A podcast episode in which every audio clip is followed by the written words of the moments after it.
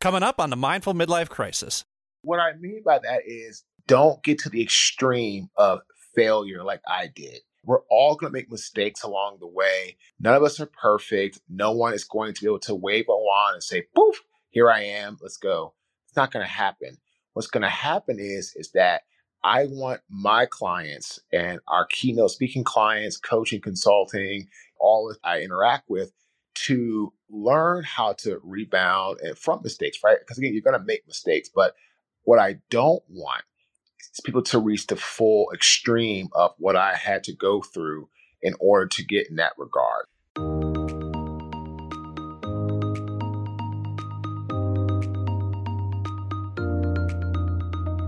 Welcome to the Mindful Midlife Crisis, a podcast for people navigating the complexities and possibilities of life's second half. I'm your host, Billy Lahr, an educator, personal trainer, meditation teacher, and overthinker who talks to experts who specialize in social and emotional learning, mindfulness, physical and emotional wellness, cultural awareness, finances, communication, relationships, dating, and parenting, all in an effort to help us better reflect, learn, and grow so we can live a more purpose filled life.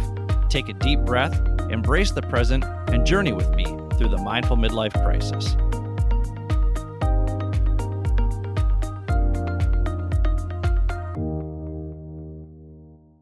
Welcome to the Mindful Midlife Crisis. I'm your host, Billy Lahr. Thank you for tuning in wherever you are.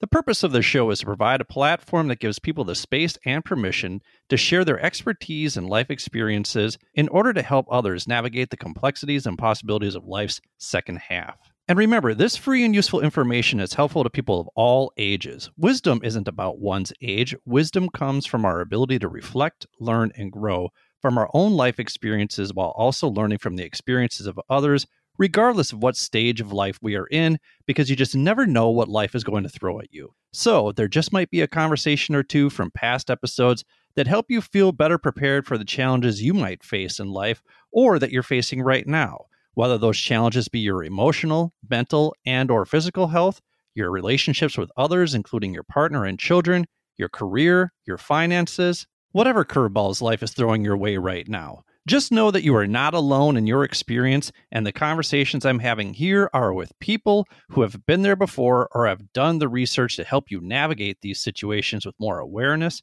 openness, curiosity, and compassion so you can live a more purpose filled life.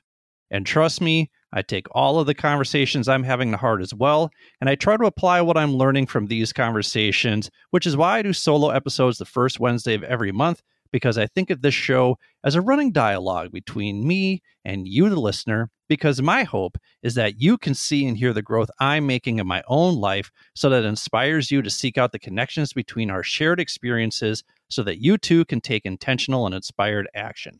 So, if you're looking for more ways to help you better navigate whatever you've got going on in your life from someone who's been through it before, check out some of our other episodes at www.mindfulmidlifecrisis.com or wherever you get your podcasts. This entire month's episodes will focus on what it means to be authentic to yourself and how you can bring your authentic self to life. Today's episode focuses on the ups and downs that lead to self actualization. If you want to listen to more episodes like that, check out episode 29 with Jill Dahler about how to discover your inner awesome, episode 30 with Scott Welle about how to outperform the norm, episode 31 with John Wessinger about the importance of taking healthy risks, episode 51 with Dr. David DeMarkis about his pursuit for higher consciousness, and episode 58 with Val Jones about how to make being selfish work to your advantage. So, with that, let's meet today's guest. Our guest today is Marques Ogden. Marques is the host of the Get Authentic podcast. He is also a former NFL player, a keynote speaker, business coach, and corporate consultant with a unique approach to elevating people and company success to the next level. Marques creates presentations designed around the success cycle, which brings value back to the core basics of fundamental relationship building and success when it comes to communication, sales, leadership, management, generational issues, transition, innovation, customer experience, and diversity and inclusion. He is here today to talk about what it means to get authentic. So, welcome to the show, Marques Ogden. Appreciate it. How you doing today, sir? Hey, doing well. I know you got a short time frame here, so a lot of times we like to ask people what 10 roles they play. We're going to kind of just skip through that because I think most people are going to get an idea as to who you are as we go through this conversation. So let's just kick it off right here talking about your podcast. Your podcast explores what it means to be authentic. And in your first episode, you define authenticity as the innate ability to be real, honest, and open with people no matter how they might look at you and or judge you. Talk a little bit more about what it means to you to be authentic. Great question, Billy. To me, it's all about your ability just to share who you are, your truth, and just be vulnerable and be real with people. And if they judge you, doesn't really matter because at the end of the day, we all have our issues. We all have our skeletons in the closet. We all have things that we have to deal with. So if somebody's going to look at me and judge me because I have a skeleton in my closet, something I'm dealing with, that means to me that you're somebody that thinks you're perfect, which none of us are. So what I've learned is being authentic, it's just being strong enough and being real enough to say, you know what, here I am. This is who I am. Hate me or love me. And this is what I'm all about. And that's that. Yeah. And you go on to talk about, too, how people are often afraid to talk about who they are and how their failures, struggles, and adversities actually got them to where they are today because society puts so much pressure on us to be the best, to be perfect. So, as you reflect on your successes as a keynote speaker, an executive coach, a best selling author, a consultant, a podcast host, and a former NFL player, how has being open about your failures made you more and more comfortable with being authentic? What it does, Billy, is it allows you to relate to people more when you tell your story, tell your faults, tell your mistakes, tell your omissions, because people look at you and say, wow, okay, here's somebody that I know is telling me the truth. And they're not just telling me something to try to get me to feel a certain way or act a certain way. They're telling me something because they want me to actually not make the same mistake that they made. I tell people all the time my clients hire me, right, Billy? So they don't end up like me. And it's really, I feel, especially if you're going to be a speaker, right? If you're going to be a speaker out trying to inspire the masses and move the needle and get people excited about a brighter tomorrow, if you're not going to give your real, raw story, then I feel you're doing not just the clients a disservice, but you're doing yourself a disservice at the same time as well. How do you help people navigate then the need to go through failure in order to experience success because when you say you don't want your clients to end up like you, I don't know that being Marques Ogden is really a bad thing. You know what I mean? So, how do you kind of encourage them to say, hey, it's okay to make failures because it's going to lead to success so that they're willing to take calculated risks? So, what I mean by that is don't get to the extreme of failure like I did. We're all going to make mistakes along the way. None of us are perfect. No one is going to be able to wave a wand and say, poof, here I am, let's go. It's not going to happen. What's going to happen is, is that I want my clients and our keynote speaking clients, coaching, consulting, all that I interact with to learn how to rebound and from mistakes, right? Because again, you're going to make mistakes, but what I don't want people to reach the full extreme of what I had to go through in order to get in that regard. Now, when you talk about get authentic, you use that phrase, keeping it real. And w- whenever I hear that, I'm reminded of those old Chappelle show episodes when keeping it real goes bad. How have you learned to keep it real, to be authentic with tact so that things don't get flipped on their head?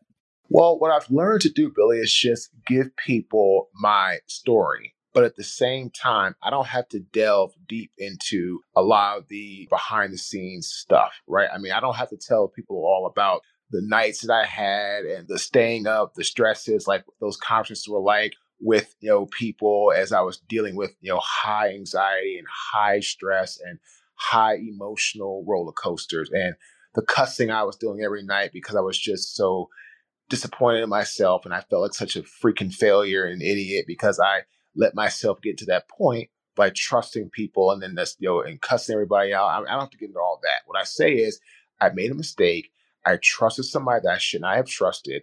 And I tell you all the time when you work with clients, treat each job as an individual standalone job because it is. And you don't want to put yourself in a position where you think somebody is your friend because you worked for them in the past. And on a new job, you haven't dotted your I's, crossed your T's, and watched out for yourself. And you could be exposed. And that's exactly what happened to me. I was exposed because I dropped my guard because I had a client that I trusted that paid me early on other jobs and took care of me. And I said, Oh, well, it took care of me on other jobs. They're not here to hurt me. And in reality, every job stands alone. So again, it's giving people my truth, but I don't have to get into all the actual Freddy Krueger nightmarish type of things because at the end of the day, that's not what I'm here for. Because I don't want you to feel sorry for me. I want you to learn from me. There's a huge difference. When you alluded to that bad business deal, and in one of my recent newsletters, I talked about ego and how ego isn't necessarily a bad thing. It can give us a level of confidence that sparks us into inspired and intentional action. But just like fire, if you don't manage that flame, it can burn you. You know, when we think about athletes, you were in the NFL at one point in time, we often either love them or hate them for their ego. And when you look back on your journey from NFL player to successful business owner to going bankrupt and working as a janitor, what did the trajectory of your ego look like? And how have you since learned to fan the flame when it needs to burn a little hotter while still keeping it under control so that it doesn't burn you again? So when I lost everything, my ego was at the height of everything I was doing. So what I mean by that is that ego for me was just like everything I did was right and nobody around me could speak to me or talk to me. And I have an acronym for ego, which is exaggerated, glorified opinions. And I constantly lie about how great I was. I chased glory and I always had to have the last word. And today I'm confident in what I'm able to do but I don't have to brag about it. I don't have to sit there and say, oh, I've got this and this and this. Now, if you're um, in my circle, in my team, you know, you're with one of my key people like my financial planner or my attorney or realtor, you know, my CPA, well, I'm going to have those conversations with you about what I have because we need to have those conversations so you can know where I'm at, where I'm trying to go. But as far as like, you know, everything else, it's not really worth getting into all those discussions because really for me, I I'm very confident in what I can do and I'm very fortunate in what I can do, but my ego is not I mean everybody has an ego, right? But I never let my ego get bigger than the good part of my soul. So I always tell people the minute your ego gets bigger than the good part of your soul, you're screwed because you don't have the ability to make rational decisions because you're playing off emotion. Because if your ego is taking over your soul, nine times out of 10, you're being a emotional type of individual and not a cognitive individual. So I tell people the good part of your soul should be cognitive, reasonable, logical. Ego, a lot of times, is our emotions. It is us reacting to situations. And again, you want to use your ego to kind of get inspired and kind of get yourself full of energy and full of like, you know, ready to go. But if you are going to be doing something and you need to really think things through and be a little bit more cognitive, your ego can never, ever get bigger than the good part of your soul. Because if it does, most of the time, you're going to make bad decisions you know you're able to recognize that in yourself and i like your acronym for ego and i like that idea of not letting your ego outgrow your soul and uh, the good parts of your soul. How much of what you've seen over the years, then, in your many, many roles that you've played, is really just false bravado and inauthenticity? Are you good at recognizing that? Are you good at seeing through that? And then how do you say to someone who's doing that, hey, just drop the act and be real with me, dude? Oh, yeah. Oh, absolutely. I have a saying when you lose everything, you appreciate everything. And I am able to pick up quickly if someone is giving me a bunch of BS or they're trying to make themselves look bigger and or better than where they really are, or someone's trying to make themselves look a certain way or have certain things and in reality they don't have them and they are not in that position. Honestly, I tell people all the time, I don't care what you have. I care how you treat me. So you don't have to try to be this big superstar or this big shot because for me, that's not going to be the determining factor we can work together or not.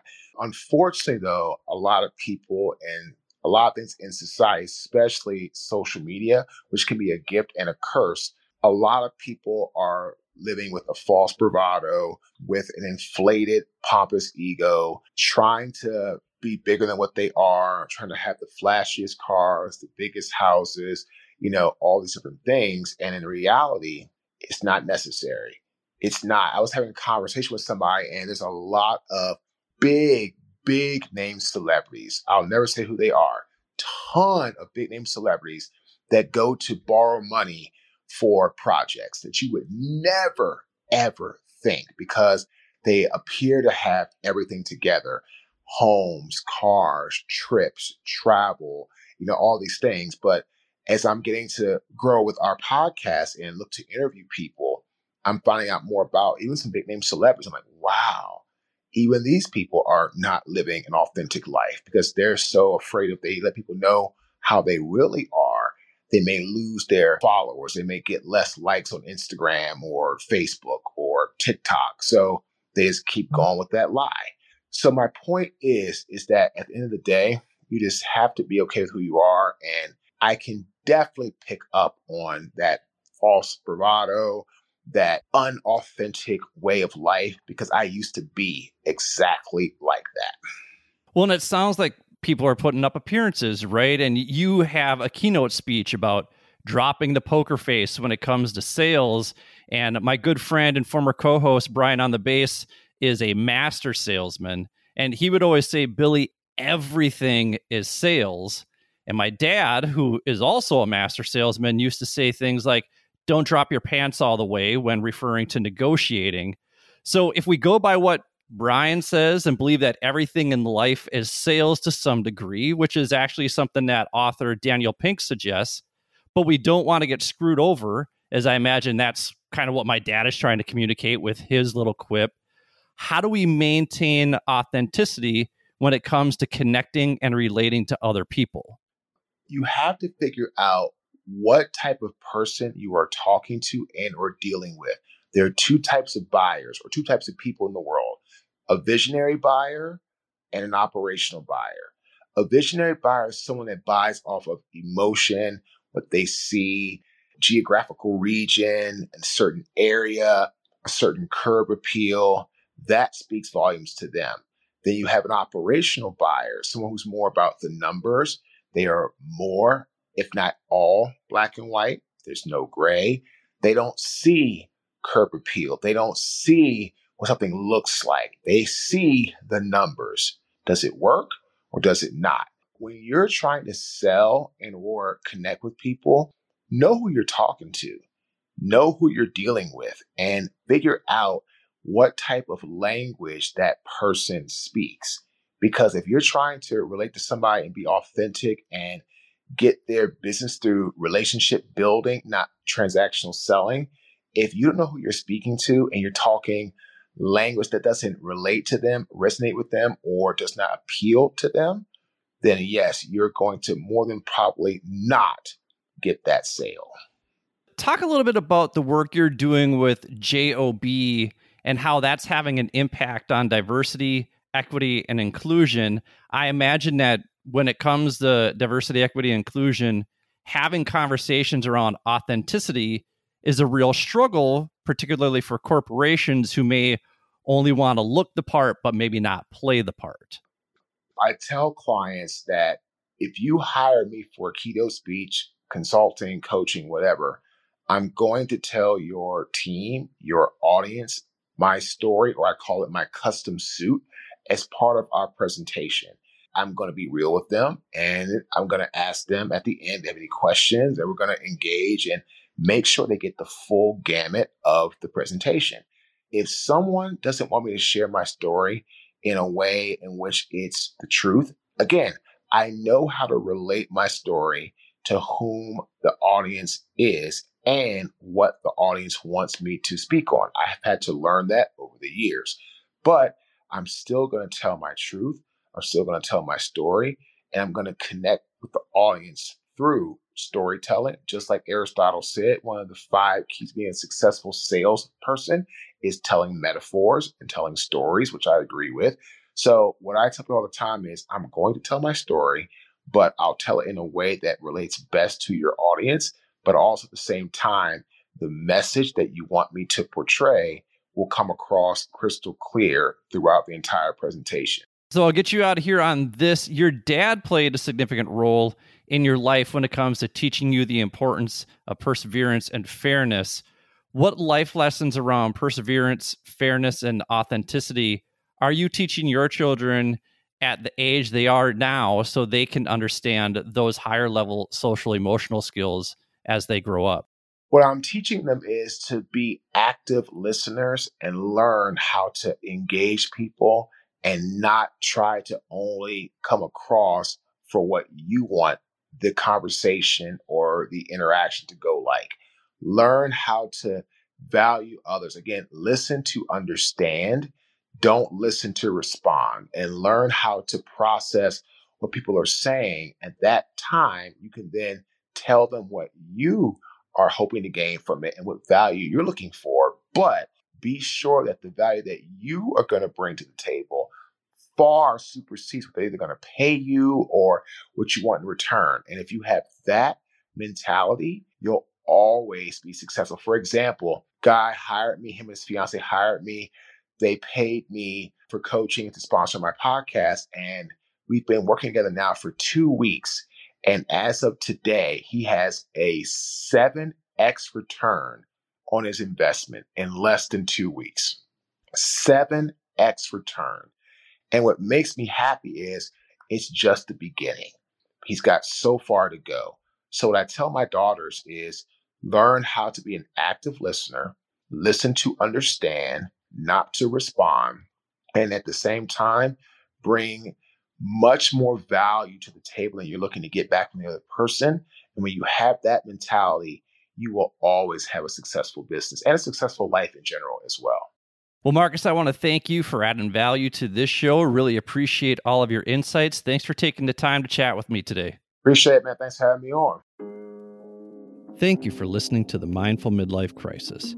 If you're enjoying what you've heard so far, please do me a favor and hit the subscribe button.